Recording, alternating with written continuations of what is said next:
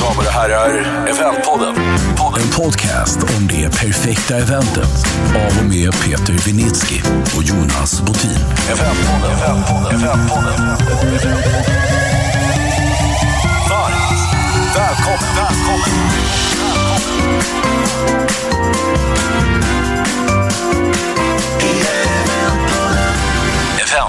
Eventpodden avsnitt 43 och idag ska vi prata om att släppa retoriken och fokusera på publiken. Ett avsnitt som eh, ger en massa bra tips till dig som ska stå på scenen och motivera eller inspirera medarbetare och kunder.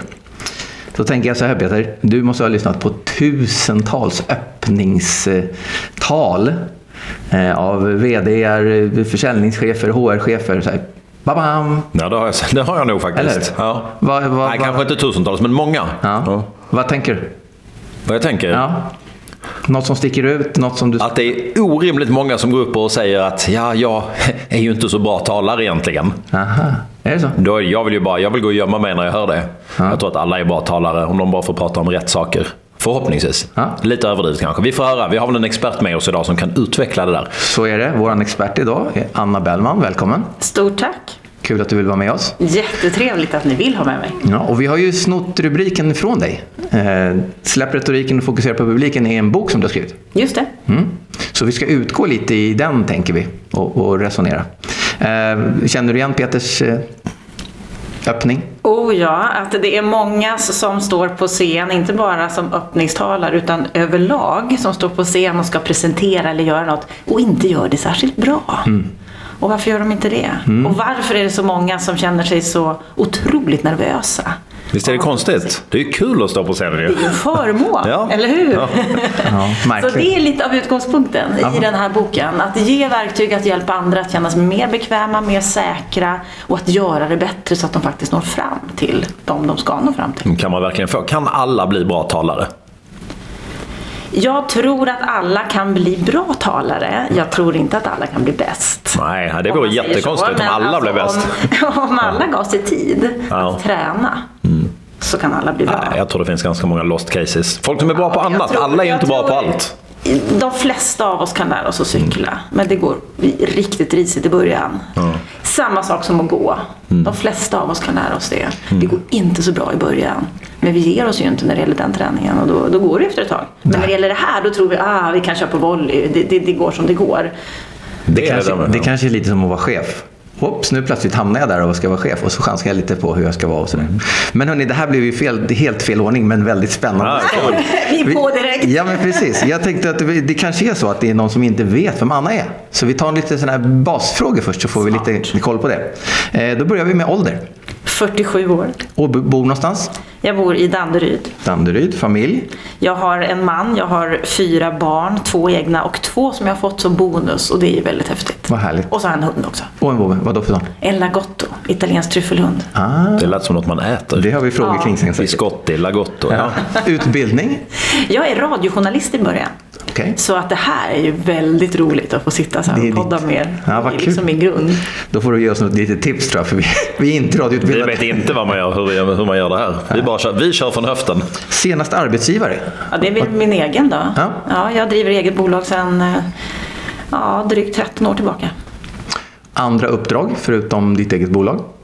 Styrelser? Ja, jag ideella? sitter i, eller sitter ska man inte säga att man gör, jag arbetar i två andra styrelser. Eh, så en, en som har med eh, tech att göra, en annan som har med bostadsrätter att göra och förvaltning. Ja. Bra blandning. Eh, språkmässigt? Italienska tryffelhunden och du, har ni något språk Ja, vi gemensamt? har ett, ett gemensamt språk. Vi Ja. förstår varandra fullständigt. Det har dock inte med italienska att göra. Okej, okej. Däremot så, ja, språk, ja, jag, jag talar ju svenska och engelska och, och försöker fuska med, med några andra språk men inte gör det särskilt bra. Men det här med kroppsspråk har jag en eh, tudelad känsla inför. Ah. Kanske kan återkomma Ja, till det varför vill jag vi såklart det. veta någonting om. Ja, eh, och sen så tror jag tror ju på det där. Att vara äkta, ärlig och sann. Då, då når man fram till andra. Även om man inte förstår varandra språkligt så går det att förstå. Väldigt var- mycket i alla fall, att komma nära. Det var ett bra svar på vår språkfråga. Vi har inte varit i närheten av det någon gång tidigare. Härligt. Är det någon favoritapp som du brukar använda som du kan tipsa om för den som... Jag tycker ju om att inte glömma bort saker. Så en sån där lapp- app som hjälper mig med det, Todoist, använder jag frekvent. Och den använder jag både på datorn och iPaden och telefonen så att jag alltid ska komma Det ihåg. är gött med listor, eller hur? Det är fantastiskt med listor. Och för att bocka av, det är det bästa. Den här branschen och deras listor. Du, eh, trend, eh, starkaste trenden i, i mötes eventbranschen just nu, vad skulle du säga det? Den är, den är svår. Jag tror att det finns många trender. Det vi, det vi kan se, tycker jag i alla fall, det är att behovet av att mötas fysiskt finns kvar. Samtidigt som vi ser ett behov av att vilja kunna nå fram när man väl har möten digitalt. Där får jag mycket frågor just nu. Så det är lite spännande. Att kunna kombinera de här två men att fortsätta att, fösa, att mötas fysiskt. Och att när vi väl möts så upplever jag att vi inte är lika intresserade av att sitta och, och bara eh, konsumera en konferens. Utan jag vill vara delaktig. Den ska ge mig något mer på längre sikt och då ska jag inte bara sitta av utan då vill jag vara med. Det gillar vi. Nyckeln till lyckade möten är engagerade deltagare. Interaktion, engagemang på olika sätt. Mm. Bra, då har vi fått en liten bild av, av Anna att börja med. Ehm, och, och, och du, boken och sen föreläser du dessutom om, om eh, konsten att stå på en scen. Flitigt anlitad moderator. Yes. Hur ser din vardag ut? Det är ju det som är så häftigt att den ser ju inte likadan ut någon gång utan det är precis det där. Jag står ju på scen flera gånger i veckan, ofta som moderator, leder olika typer av möten och konferenser inom en mängd olika områden. Jag föreläser bland annat om det här, hur man ska bli mer trygg när man står på scen. Jag utbildar väldigt mycket i det också, både enskilda och grupper. Talar, tränar många personer i det och det är så fantastiskt roligt att få hjälpa andra att briljera och verkligen lyckas nå fram till andra. Sen gör jag ju det ni gör också. Ja. Varje vecka så leder jag en podd. Vad heter den? Bopolpodden. Bo- Om bostadspolitik. Ah, är Spännande. intressant. Ja. Okej, spännande ska vi lyssna på. Får man skjuta? Jag, jag vill fråga. Ja, kör du. Du vet vad jag vill Ja, fråga? du- ja, kör du. Ja. Eh, du talartränar. Det är jätteofta att vi i vår vanliga profession springer på folk och säger ja, så måste vi talarträna lite. Och det där finns ju 13 tolkningar på dussinet vad talarträning är för någonting. Kan du definiera vad, vad du säger talarträning är för någonting? Det jag skulle definiera det som det är att precis det jag försökte liksom lite grann skumma förbi. Hjälpa människor att bli mer säkra och trygga på scenen. Att hjälpa dem att få fram sitt budskap. Vad är det jag vill nå? Men framförallt göra det så att de når fram till dem de vill nå. Inte bara utgå ifrån sig själva. Utan titta på vem är publiken? Hur är sammanhanget? Vad behöver jag då sammanfatta mitt budskap i? Och hur kan jag göra för att bli så tydlig som möjligt? Men om jag raljerar lite så skulle jag säga så här, talarträning. Om jag går ut till gemene man i branschen på kundsidan och säger talarträning. Då tänker 74% på retorik, hur man eh, pratar, hur man går och står på scenen. Jag håller med dig, jag tycker att det är något helt annat. Eh, det är inte, vissa behöver inte överhuvudtaget den coachingen för de är jättebra. Utan det handlar ju om att jobba väldigt mycket i förfasen med vad vi ska säga och hur vi ska säga det. Håller du med? Jag håller med i det till viss del. För, för det är precis det. Jag börjar alltid där. Vad är budskapet? Vad är publiken? På vilket sätt kan jag nå fram? Men sen så brukar det också landa i vad är dina styrkor när du då framför det och hur ska du förstärka dem? Finns det några tics du har som du kanske behöver bli av med för att du ska bli tydligare? Så visst finns det en del framställan i det också, men inte bara det.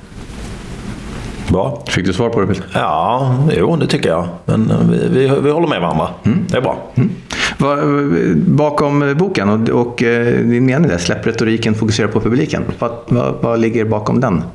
Där ligger nog alla timmar. Och jag också har sett, kanske inte tusentals, men jo, det måste det nog vara vid det här laget, som, som inte riktigt når fram. När de ska presentera, när de ska förmedla, när de har den här stora förmånen att dela med sig av någonting till andra. Och inte känner sig bekväma i det, utan väldigt nervösa. Och då funderar jag på, vad är det som gör att det här som ju jag tror att vi tre delar, vi tycker det är fantastiskt roligt, det är en förmån att få göra det. Vad är det som gör att så många tycker att det är obehagligt? Tidningen Chef gjorde en undersökning för ett tag sedan bland chefer där de kom fram till att sju av tio chefer tycker antingen att det är obehagligt eller mycket obehagligt att tala inför andra. hälften av dem så obehagligt att de inte kan sova natten innan. Och då känner man det är chefer. Det är ju en del av deras jobb. Hur svårt kan det vara? Och nästan, den, och nästan den viktigaste delen i jobbet. Exakt. Men- Kommunikation är ju absolut det viktigaste. Och då tänkte jag, vad är det som gör att vi tycker det här? Och jag då som utbildad och talartränar många, möter många som kommer till mig, faktiskt många, som är mer nervösa efter att de har gått en retorikkurs än vad de var innan. Det var det som fick mig mm. Vad är det som gör Det blir för mycket att tänka på. Exakt, det blir ännu mer krav att jag ska leva upp till någon slags perfekt norm som ju ingen av oss klarar av, för det finns ingen av oss som är perfekt. Men, och alla kan ju inte ha samma sätt att framföra Exakt. sitt budskap på. Precis det. Det där fokuserar jag jättemycket på. Att hjälpa människor att- att hitta sina styrkor och inte att alla ska bli perfekta på enligt någon viss mall eller så. Men är det inte så också? Eh, Jag vet att du har skrivit i din bok att det handlar också väldigt mycket om, det är ju en sak hur du i grunden är på att presentera. Men det handlar väl väldigt mycket om att du ska vara trygg i det du pratar om. Mm, exakt. En, en otroligt skicklig talare ehm, som ska prata om ett ämne som han eller hon inte kan, behärskar eller brinner för. Det kan bli pannkaka. Du skriver ju om det, kan du inte Ja, utveckla det för lite? det här är en väldigt viktig del som, som du nämner nu och som många brottas med. För ett vanligt råd man får det är att tala om det du brinner för. Då går det bra och det är ju helt, helt korrekt råd. Ofta är det ju så, man, man blir briljant och duktig för man, man är engagerad, det lyser i ögonen och det blir trovärdigt. Kroppsspråket hänger med. Om vi ska komma in lite på, på kroppsspråket också då. Då blir det trovärdigt, det blir äkta. Men om jag då ska prata om någonting som jag inte alls brinner för, hur gör jag då? Och det kräver otroligt mycket mer av en. Mycket mer i förberedelser, mycket mer av att göra budskapet och göra den här situationen till sin, att äga situationen. Och faktum är att många ledare, många chefer har ju just den situationen. Att man behöver kommunicera saker och ting som inte alls känns särskilt eh, roliga just nu. Och då behöver jag göra budskapet till mitt. Jag behöver fundera ännu mer på hur säger jag det här? På vilket sätt använder jag de här orden? Att inte bara ta över någons powerpoint och, och pliktskyldigast dra slidesen. För det blir inget bra, det blir inte trovärdigt, du når inte fram. Hur behöver du förbereda dig? Det kräver otroligt mycket mer. Blir man duktigare? Är man duktigare på att träna? Är man duktigare på, för jag tänker att träningsdelen, eh, man tränar ju för lite gissar jag. Men går vi åt rätt håll? Blir vi bättre? Eller, eller eh, vad säger du? Oj, det kan inte jag säga generellt. Jag tror generellt att vi är för dåliga på att träna. Generellt skjuter vi från höften och tänker att jag vill inte träna. Eller man kanske tränar, tror man, för att man gör sina powerpoints och eh, läser igenom dem. Och så tror man att det är träningen. Men det är det inte. Och så gör man sin träning en gång och det finns ju ingen som lär sig något av att repetera något en gång. Och så går det halvdant när man framför det och så tar man det som en ursäkt att vad var det jag sa? Det gick ju inget bra när jag tränade. Det blir bättre när jag skjuter från höften. När jag kör skarpt första gången. Det här får jag höra ofta. Det här får jag höra väldigt och jag får höra så ofta. Det blir bättre när jag kör skarpt första gången. Och då brukar jag fråga, och hur många gånger tränar du då? Har du kört igenom det 20, 30, 50 gånger? Och då tittar personerna, eftersom det är många vid det här laget, på mig som om jag vore lite konstig. Och det är jag inte. För det är ju så att titta på, det här är en så bra metafor, men titta på våra idrottsstjärnor. De som är riktigt duktiga på det de gör. Zlatan, som ju är den bästa, va? det kan man väl ändå vara överens om. Han tränar fortfarande två gånger om dagen. Trots att han är bäst. Men i, i det här, liksom att, att, att, att kunna vara, vara tydlig och, och, och bli trygg och säker på scenen, men det ska vi skjuta från höften och tro att det går bra. Och så tror vi att det finns naturtalanger som klarar det här. Men, det, men det, det står ju inte heller i så många CV att din, en av dina viktigaste uppgifter är att framföra budskap. Eh, utan det står att du har ekonomiskt ansvar och du har personalansvar och du har mm, mm, Men jag vet inte så många anställningsavtal på chefer där det står att Kolla på, du ska dem, ha... på många duktiga chefer, många som lyckas, som verkligen lyckas få med sig folk. Det är duktiga kommunikatörer. Mm, verkligen. De är duktiga på att engagera och motivera. Mm, sant. Får man bläddra tillbaka? Ja, hoppar du. Du var ju inne på det här älskade hatade powerpoint. Du sa man tar över någon annan slide så hit och dit. Och jag är ju en sån här försvarare av PowerPoint för att alla tycker att, att oh, jag, jag är jätteduktig på det här, vi ska köra helt PowerPoint-fritt. Jag hävdar att ett bra bildstöd kan hjälpa dig med din storytelling jättemycket så länge du gör det på ett smart sätt. Men du behandlar ju det också i boken lite grann. Hur, kan du inte ge några så här crash course-råd? För det är ju en del av en, av, av en eh, presentationsteknik, eller presentationen. Berätta, hur ska man tänka kring PowerPoint och liknande mjukvaror? Precis vad det är, liknande mjukvaror. Alltså PowerPoint är ett hjälpverktyg. Det kan stötta dig när du vill förmedla något till andra. Det många gör fel det är att vi börjar med våra powerpoints. När vi ska förbereda en presentation då, då öppnar vi vår dator och så tar vi fram powerpoint eller keynote eller presa eller något annat sånt verktyg. Och så börjar vi där och så är vi fast i en mall. Och plockar fram någon gammal bild dessutom. Exakt. Mm. Och så, det som också är vanligt är att många tror att de måste ha med sig vissa sidor för det har ju vi på vårt företag här. De här slidesen måste alltid vara med fast jag fattar inte varför och så blir de aldrig riktigt bra och jag blir inte bra heller. Så det första skulle jag vilja säga innan du ens funderar på PowerPoint, fundera på vad du vill säga. Mm. Och fundera på det så pass konkluderat så att du kan sammanfatta ditt budskap i en mening. För kan du göra det, då vet du vad du vill att publiken ska komma ihåg. För de kommer inte ihåg så mycket. Vi tror att vår publik hör allt vi säger, men det gör de inte. Du, brukar prata, du har pratat om 1% vet jag. Exakt.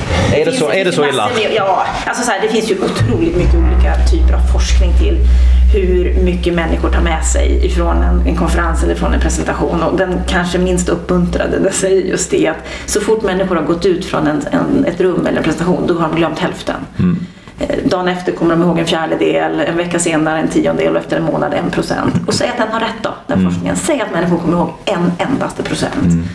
Då ska inte du överlåta till publiken att dra sina egna slutsatser eller komma ihåg vad som helst. Utan du ska ju bestämma själv, vad är den procenten? Mm. Och jag menar att har du först tagit fram den procenten, den meningen, ditt huvudbudskap, så har du så mycket lättare att bli tydlig. För då kommer du att nämna den i början av din presentation, under tiden, på lite olika sätt med kanske lite olika hjälpmedel, metaforer, bilder, filmer, powerpoints, vad det nu kan vara för någonting. Och sen ser du till att avsluta också. Att det viktigaste jag vill att ni tar med er ifrån min presentation, det är det här. Mm. Men ska vi krispa lite i powerpoint? Nu, nu har vi ändå bäddat. Några bullets, det finns ju ja. några givna. Skjut yes. iväg du.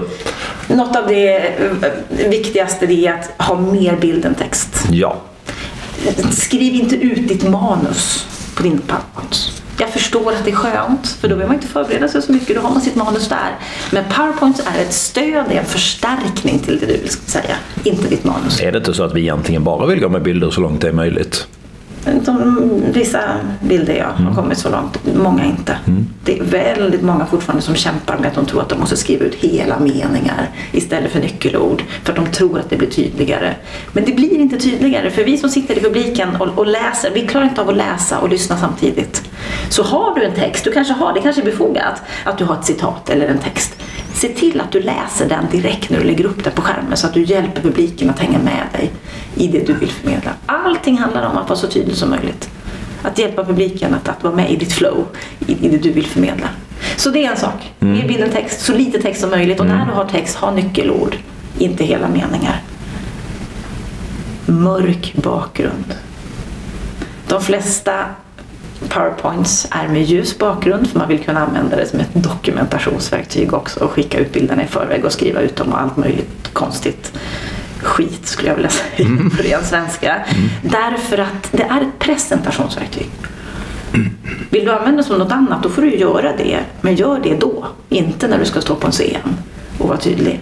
Mörk bakgrund, mycket mer behagligt för ögat, mycket lättare att ta till sig, harmonera bättre med dig och har du en gammaldags projektor så kan du dessutom gå framför skärmen utan att bli så konstigt upplyst. Du får mycket större harmoni i din presentation. Ett annat tips som är ett otroligt bra tips det är att använda knappen B för att blacka. Det här är det många som inte vet om. Och när ska man göra det? Effektivt. Får du en fråga mm. Som du verkligen vill fokusera på, mm. tryck på B så att du släcker ner skärmen. Då är det ingen som kommer att titta på dina bilder och bli distraherad av dem. Utan då, då är de fullt fokuserade på det du vill förmedla just nu. Och till alla stackars eh, talare som nu ska upp och göra detta. Det finns även sådana här eh, klickare som det inte står B på. Det står massa olika grejer. Så leta inte ihjäl er efter bokstaven B nu, utan tryck på en annan knapp då. Exakt. Poängen är att ni ska kunna släcka projektorn. Ja, släck projektorn ibland. För att, just för att fokusera på rätt saker vid rätt tidpunkt. Bra, det var väl bra konkreta tips. Det var verkligen eh, bra att ta Fler med sig. tips finns. Köp boken. Skojar. Du pratar om uppskjutare i boken också. Vad är en uppskjutare för någonting? En uppskjutare, alltså du menar när man, när man vill liksom komma med någonting som verkligen väcker publiken, eller hur? Det här är ju viktigt därför att publiken behöver variation för att hålla sig alert. Det finns ju inget värre än någon som pratar i en monoton röst i samma tonläge och med samma styrka och inte pauserar överhuvudtaget. Det är supertufft att hänga med i en sån presentation. Medan när det finns någon som verkligen är dynamisk, som kommer med nya grejer, då har jag mycket lättare att hänga med. Och, och det kan ju vara dels att man förändrar sin röst och det kan ju vara också att jag tar in en film eller att jag tar in något annat överraskningsmoment. Mm. Just för att Kan det också vara att, att bryta den där publikväggen eller interagera med publiken i någon form? Definitivt. Verkligen. En sån kan ju vara att, att, att slänga ut en retorisk fråga. Du behöver inte ha få svar på den, men du slänger ut en fråga som får dina åhörare att tänka till. Och det gör att de blir mer alerta och hänger med mer. Hur, hur tänker du att man ska säkerställa att budskapen når fram? Eh, Du, sitter med, du har din publik där. Hur, hur, hur, hur säkerställer jag? Jag skulle säga att det här är nog kanske den största utmaningen som vi har. Vi som vill kommunicera och få med oss människor och nå fram till andra. Vi har så lätt att sända. Vi har så lätt att berätta vad vi tycker och tänker och vad vi vill förmedla. Men hur vet jag att det jag förmedlar också når fram till andra? För vi har så lätt att utgå ifrån oss själva. Och eh, inte alls fundera på vem är det som tar emot det här. För människor är olika. Vi är olika i våra preferenser, i våra persontyper, i hur vi tar emot budskap. Så att, eh, Vilket mod man är i. Ett jobbigt budskap som ett företag ska leverera till sina medarbetare som redan är på dåligt humör. Exakt. Det faller ju på ett sätt. Ja. Eh, och faller olika hos olika människor. Ja. Och det ska vi också ha respekt för. Vissa tar emot det på ett bra sätt. Vissa tar emot det som du skulle ha gjort, medan andra gör det inte. Så här gäller det att variera sitt budskap på olika sätt så att man både har med fakta och känsla. Om vi ska förenkla här lite grann för att, för att nå fram till så många som möjligt. För vissa vill ha det konkreta, det traditionella, det som jag kan ta på. Faktan, statistiken, den är viktig för att jag ska tro på ett budskap. Och det gäller ju oavsett om man ger ett, ett tufft budskap eller ett glatt budskap så behöver jag fortfarande göra det. Andra behöver känna att det känns rätt, det känns rätt i magen. Jag vill känna visionerna, jag vill känna drömmarna i det här. Då kan jag ta till mig. Det är nu du ska komma och föreläsa här om dina färger, att vi alla är olika. Vi är gröna, blåa, röda, gula. Ja, precis. Det kan man ju använda som kommunikationsstil ibland i alla fall för att visa att man, att man har pratat till alla. Eh, Så är det. eh, Definitivt. Tänker vi. Ja, Men att, att missa liksom, målgruppsanalysen är väl ganska vanligt. Oerhört vanligt. Vi tar inte tid till det. Nej, det kommer upp en chef och, och pratar om något som säkert är genomtänkt och klokt och bra, men som hör hemma på ledningsgruppsmötet, inte när man samlar 500 personer från hela företaget. Det är helt fel forum. Det ser man ju ganska ofta, trots allt. Det gör man. Och det man ser som som en stor utmaning här. Nu känner jag, nu, det är många saker vi vill säga just på den frågan. Ja. du, hur säkra vi att budskapet når fram. Men det här är en väldigt viktig del när det gäller eh, ledningar, chefer. För väldigt ofta så har en ledning, så har ledningsgruppen behandlat ett ämne under lång tid. De har gått igenom nulägesanalysen, de har gått igenom problembilden. Och sen har de sett att hmm, om vi gör på det här sättet, här har vi våra möjligheter. Och det är det här de sen går ut och berättar för personalen. Och de fattar ingenting. Så när man vill kommunicera förändring och nya vägar framåt, börja inte med möjligheterna. För du får inte med dig folk, för de förstår inte varför. Jaha, det var en ny organisationsförändring för förra året och nu ska vi ha ytterligare en, en kursriktning här. Nej, nej, nej, jag jobbar på som jag alltid har gjort, låt dem där leka. Väldigt vanlig reaktion. Se till att du tar med dina medarbetare dit du började, när ni som ledning började diskutera det här. Tillbaka till nuläget, tillbaka till problembilden. Var inte rädd för den, för det är den som skapar förståelse. Så väldigt mycket ligger i det här att, att se till att, att du har rätt struktur på din presentation också så att människor förstår. Var inte för snabb. För ofta är, om vi ska prata röda och gula, för snabb, ofta ja. har vi en ledning som är röda människor som är tävlingsinriktade och vill ha resultat. De vill gå snabbt framåt. De har inte tid att vänta in. Men det kan straffa sig senare. Ta tid. Se till att du får med dig alla. För bland dina medarbetare har du förmodligen människor som för, för, för inte alls vill gå så fort fram för de förstår inte. Och de ställer kanske inte frågorna heller. Och då kommer vi tillbaka till din fråga om hur säkra är att budskapet har nått fram, att jag förmedlar nått fram. Och här pratar vi om kvi- kvittering. Man säger att 80% av alla missförstånd på en arbetsplats handlar om kommunikation och relationer som inte fungerar. Och en av de sakerna som vi missar, det är det här med kvittering, att stämma av. Det jag har sagt nu, hur uppfattar du det? Vi blir duktigare på att, mä, alltså på att mäta i formen att vi ställer en fråga efteråt i enkät. Förstod du? Blum? Räcker det? Det är en, en, ett bra steg på väg. Har vi ett litet möte, säg att vi sitter liksom tio personer i ett rum, då kan vi gå laget runt och fråga att det vi har kommit överens om nu, vad betyder det för dig? Vad tar du med dig härifrån? Vad kommer du att göra annorlunda imorgon? Är det ett större sammanhang, då kan vi använda oss av interaktiva verktyg. Där vi direkt inte, liksom, när mötet redan är slut, skickar ut en enkät, för då är det ju lite för sent. Då har ju människor redan gått hem. Istället på plats, ställa frågan, vad är era reflektioner? Vad tar ni med er härifrån? Eller gör en bikupa. Låt folk få diskutera tre och tre och så går man runt och lyssnar av lite grann. För när man då hör att någon tar med sig någonting då kan man ytterligare förstärka det man verkligen vill att de ska ta med sig därifrån.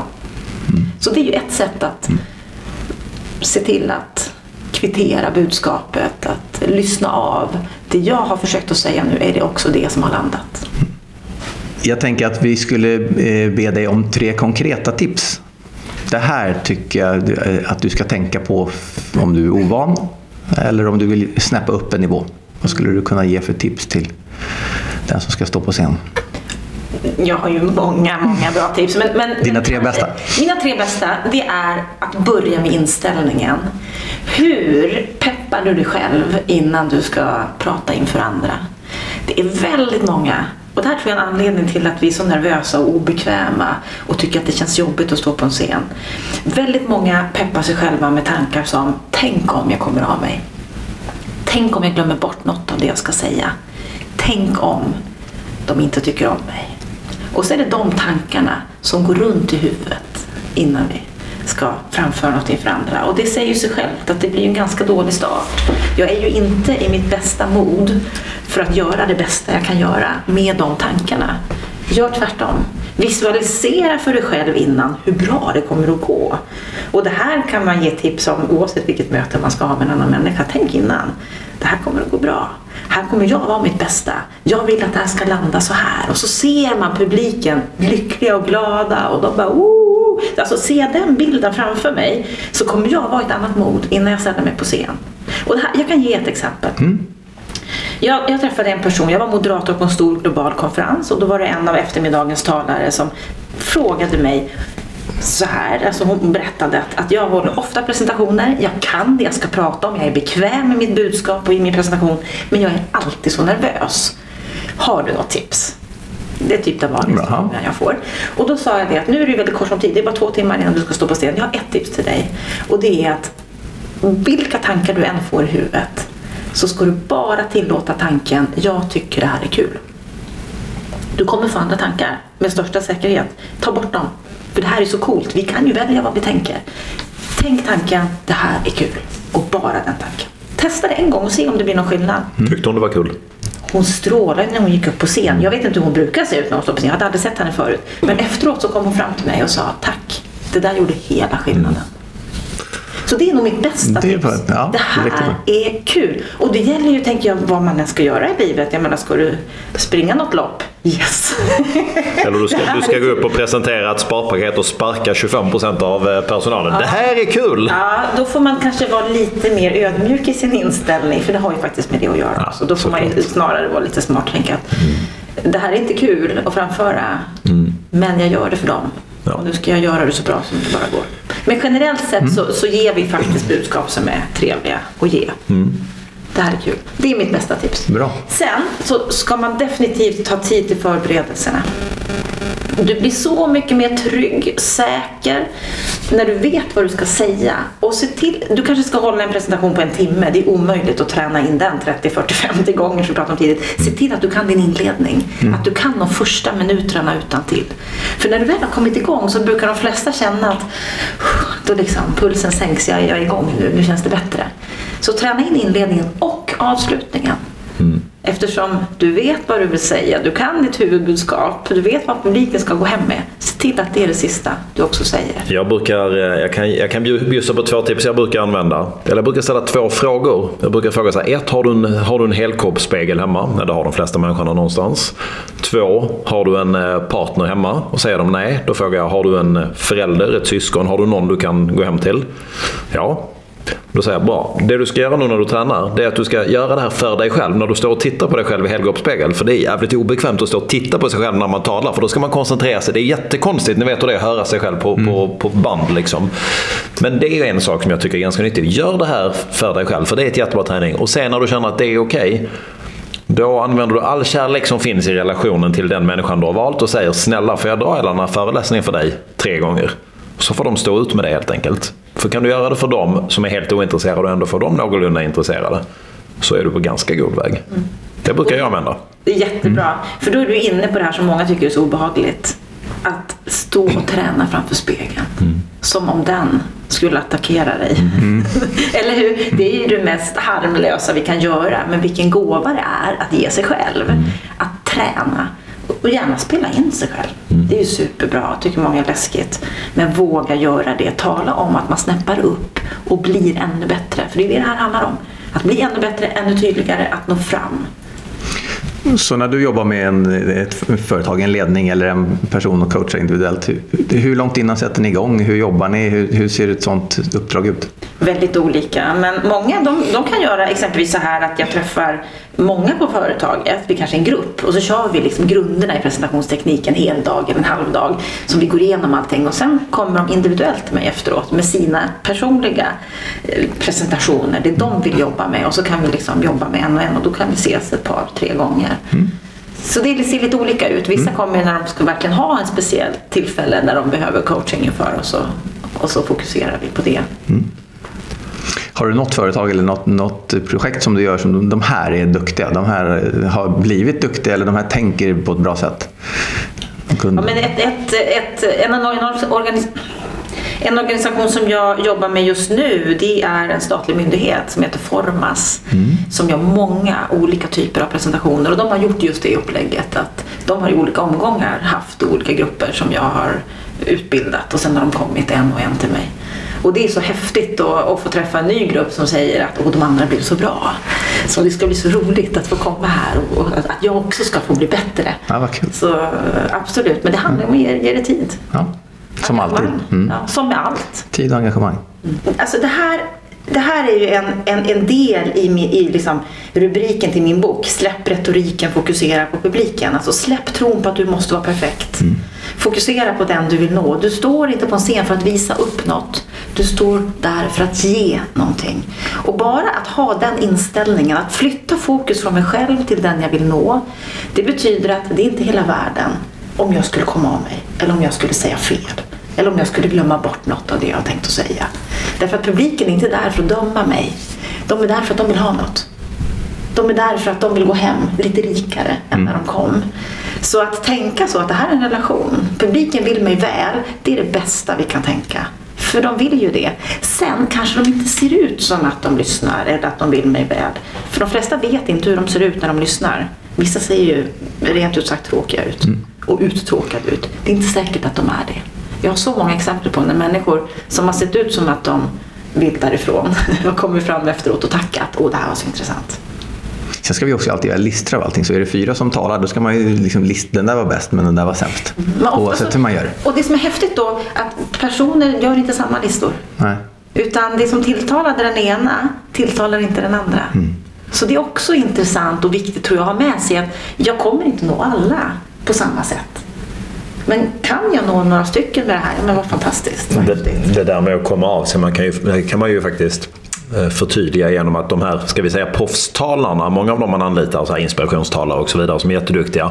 Många av dem har ju i, sin, i sin framträdande lagt in fejkade, oj, där kom jag av mig och så ska de landa rätt på det. Så att man kan ju ge det till tipset till alla glada amatörer. Det är helt okej okay att komma av sig. Det finns även de som gör det med vilja för att det blir någon slags, eh, det bygger förtroende med publiken och man får ett mänsklighetsperspektiv på det och sådär. Så det är inte så farligt att komma av sig. Sen handlar det väl om hur man är lagd också naturligtvis. Man måste ju inte vara perfekt.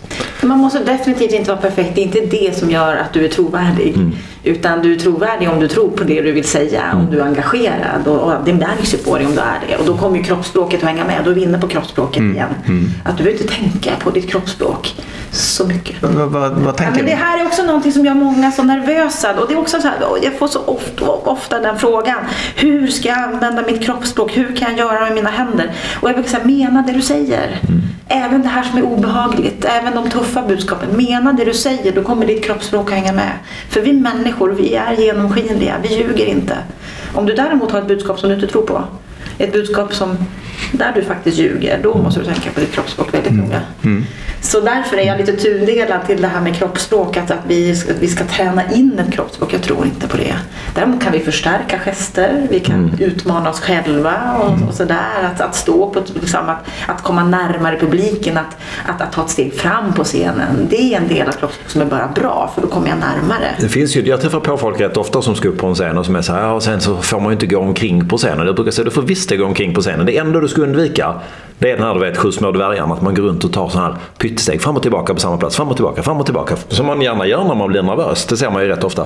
Jag, jag vet inte, håller du inte med? Man får röra sig. Det är jättebra folk som rör sig på en scen. Ta in hela scenen för guds skull, så länge det ser naturligt ut. Om det är naturligt för dig. Däremot så, så finns det de som inte alls vill röra sig på scen. Nej men fine, stå still då. Du kan vara engagerad i alla fall. Du kan använda din röst så att du verkligen blir liksom fängslande ändå. Däremot så kan ett, ett bra tips där, om man är en gåare som gärna går omkring, var still i början. Mm. När du gör din inledning, stå still för att då behöver publiken tid att liksom ta in dig. Och börjar man gå då så kan man skapa ett lite nervös känsla hos publiken. Så det är bra att stå still i början, sen får man gärna Ska vi kasta in ett tips också om det här med manuskort? Ja. De, dessa älskade hatade manuskort. Ja. Tycker du man ska ha dem? Tycker du de inte ska ha dem? gärna ha. Mm. Alltså alla hjälpmedel som hjälper mig att bli trygg och säker på scen är jättebra. Många använder det. Vissa har kanske inte manuskort utan de kanske har till och med en hel A4 med sina nyckelord som står på ett bord bredvid där man kan slänga ett öga. Ja, men nu sa du någonting. Nyckelord. Är det inte risken med manuskorten eller A4 eller iPadsen att man hamnar i någon slags läsa till manus? Mm. Händer inte det fortfarande ganska ofta? Det händer att det görs och det är inte säkert att det blir mer eh, icke trovärdigt för det. Vi har ju ett exempel alldeles nyligen där Greta Thunberg läste lusen av FN, minst sagt. Hon hade manus väldigt tydligt. Men hon blev inte mindre trovärdig för det mm. i sitt budskap. Så vi ska inte säga att manus är eh, liksom helt förkastligt, även om det är helt utskrivet. Alltså det kan absolut fungera. Men i de flesta lägen så är det bättre med kanske nyckelord. Jag brukar säga det att börja skriva ditt manus och skriv ett helt manus. Så, så, att du skriver ut det du vill säga. Sen kan du ju fetmarkera dina nyckelord och det är kanske de som till slut hamnar på din lapp som du tar med dig upp på scenen. Så att du kan ordningen, att du känner dig trygg i det. Att du vet kanske ingången till varje nytt stycke eller kapitel som du vill. Det är väl det. Manuskort är väl liksom hjälpmedlet för att slippa dem på något sätt. Exakt. ja, Exakt. Lite så. Exakt. Men absolut att man kan använda det. Men ju mer du tränar, desto mindre kommer du behöva det. Absolut. Mm. Mm. Här ska vi bloopa nu då? Ja, nu behöver vi bloopa. Nu är det dags. Ja. Nu är det dags. Jag, jag har ju bloopat ett antal gånger på olika sätt. Alltså, en sak som är jättedålig att göra, det blir superdålig stämning, det är ju när man som moderator säger fel namn på den som ska gå upp på scenen. Ja, det är jättedumt det är, faktiskt. Det är ingen bra idé. Nej. Och då är det bättre att, att äh, att ha sitt manus. Bättre att säga rätt. Då är det bättre att läsa det först. Att ja. göra en paus, ja. läsa namnet och sen säga det. Ja. Även om det kan kännas lite styltigt och att man borde kunna det. Men det, man kan ju få, man kan få blackout. Även om man är van att stå på scen så kan det bara försvinna. Som jag brukar säga i Almedalen, jag har ju liksom 90 pers på scen på fyra dagar. Det är svårt att komma ihåg alla, Såklart. alla namn. Risken att man tar någon fel, absolut.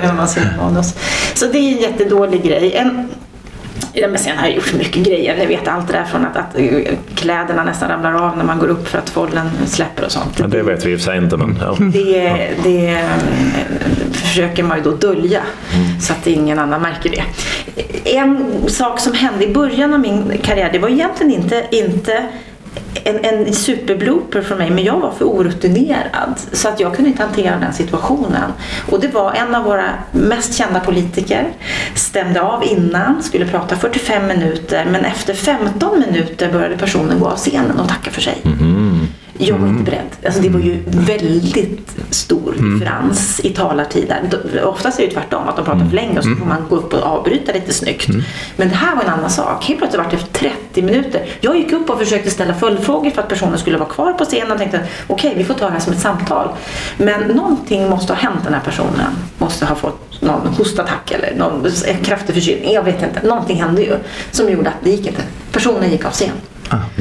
Och det som hände där var att jag, jag, jag, jag, liksom, jag, jag kunde inte hantera det utan jag, jag släppte hela publiken till ett fikabord som inte var klart.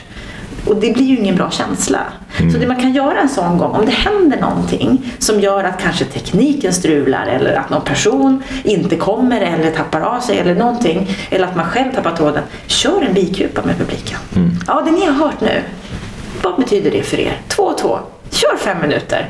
Och sen kan man under tiden man har den där bikupan kan man ju fundera på med, med någon annan ansvarig person. Men nu, kom upp på scenen, jag ställer lite frågor till dig. Alltså allt går ju att rädda om man vågar vara interaktiv med publiken. Jättebra. Ja, då måste jag säga mitt... Jag, jag har råkat ut för det där när jag inte var på scenen själv. eh, Utan en, en VD som brukar prata för länge, som vi hade gett ganska hård. Så du måste hålla tiden. Eh, han hoppade också av efter tre minuter. Och så tittade han på mig som, stå, som står nedanför scenen och säger Duktig. eh, Jag är klar nu Jonas. Så då fick jag gå upp och ställa mig och, och sjunga något. Så jag sjöng Ont det gör ont, Lena Philipsson. Men jag kan inte sjunga eh, och jag hade ingenting med scenen att Det göra. första som kom i ditt huvud eller? Jag vet inte, min fru satt i publiken och hon undrade vad fan håller han på med? Fy fan vad du kommer få höra det här i fortsättningen. Alltså. Ja, ja, som sagt. Det är ju också Eh, Va- va? väldigt för den, den, den sa ju förmodligen precis vad du kände. Ja, jag vet. Ja, det blev så i alla fall. Det var, inte, det var pinsamt. Det är pinsamt nu när jag berättar det. Eh, De, riktigt de var inte mer än 300-400 i publiken. Det var inget Nej, det är det riktigt var det var Jag tänker att vi har fått en ganska bra lektion. När, när jag liksom, eh, eh, summerar antalet tips man har fått så tänker jag att man behöver lyssna på det här avsnittet minst två gånger för att ta- till sig alla tipsen. För det var jättemånga bra. Ja, och så kan man läsa Annas bok. Släpp retoriken, fokusera på publiken. Var köper man den? Online Ja, den på... finns överallt och den finns också din hemsida. på på Story. Och den finns på min hemsida, den finns på Bokus Adlibris. Just. Och så rekommenderar vi såklart alla som snart ska upp på en scen att ta ordentligt med hjälp och ta sig tid. Ja, ta tid. Ta tid för förberedelser. Det är så otroligt skön känsla när man känner att jag har förberett det här och det gick ju bra. Vad häftigt. Man får göra reklam här. Bellacom.se. Precis som det låter. Bellacom.se. Där hittar ni Anna. Kan ni anlita henne? Det är ju både, både, Det är ju både jättebilligt och jättebra. Då önskar vi alla som ska upp på, på scenen snart jättestort lycka till med sitt nästa framträdande. Lycka till. Tack för att du ville vara med oss Hanna. Tack för att jag fick komma. Tack så mycket. Tackar.